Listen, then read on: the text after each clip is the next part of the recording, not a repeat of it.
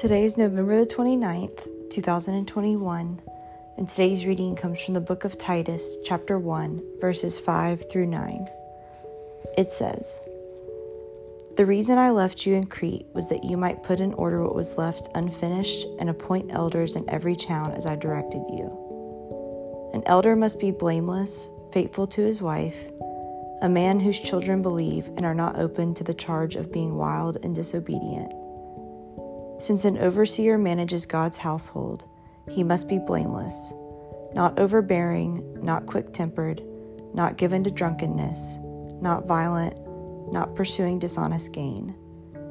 Rather, he must be hospitable, one who loves what is good, who is self controlled, upright, holy, and disciplined.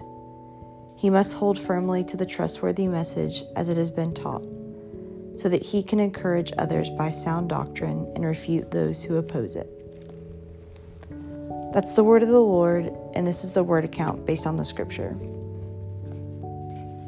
Loving God does not mean that you have to be perfect, but it does mean that you must try to be better.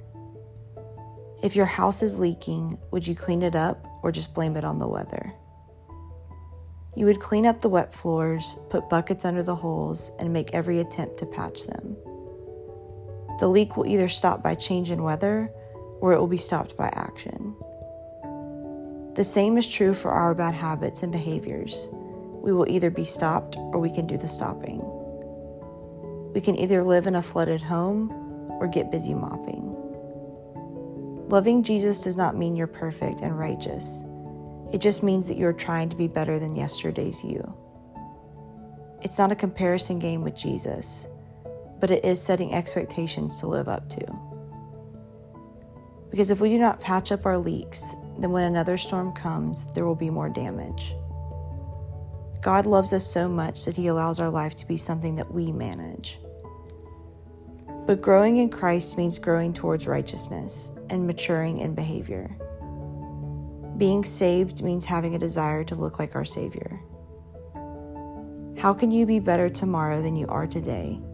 And how can you improve from yesterday to today? What things need to go and what things need to stay? Amen.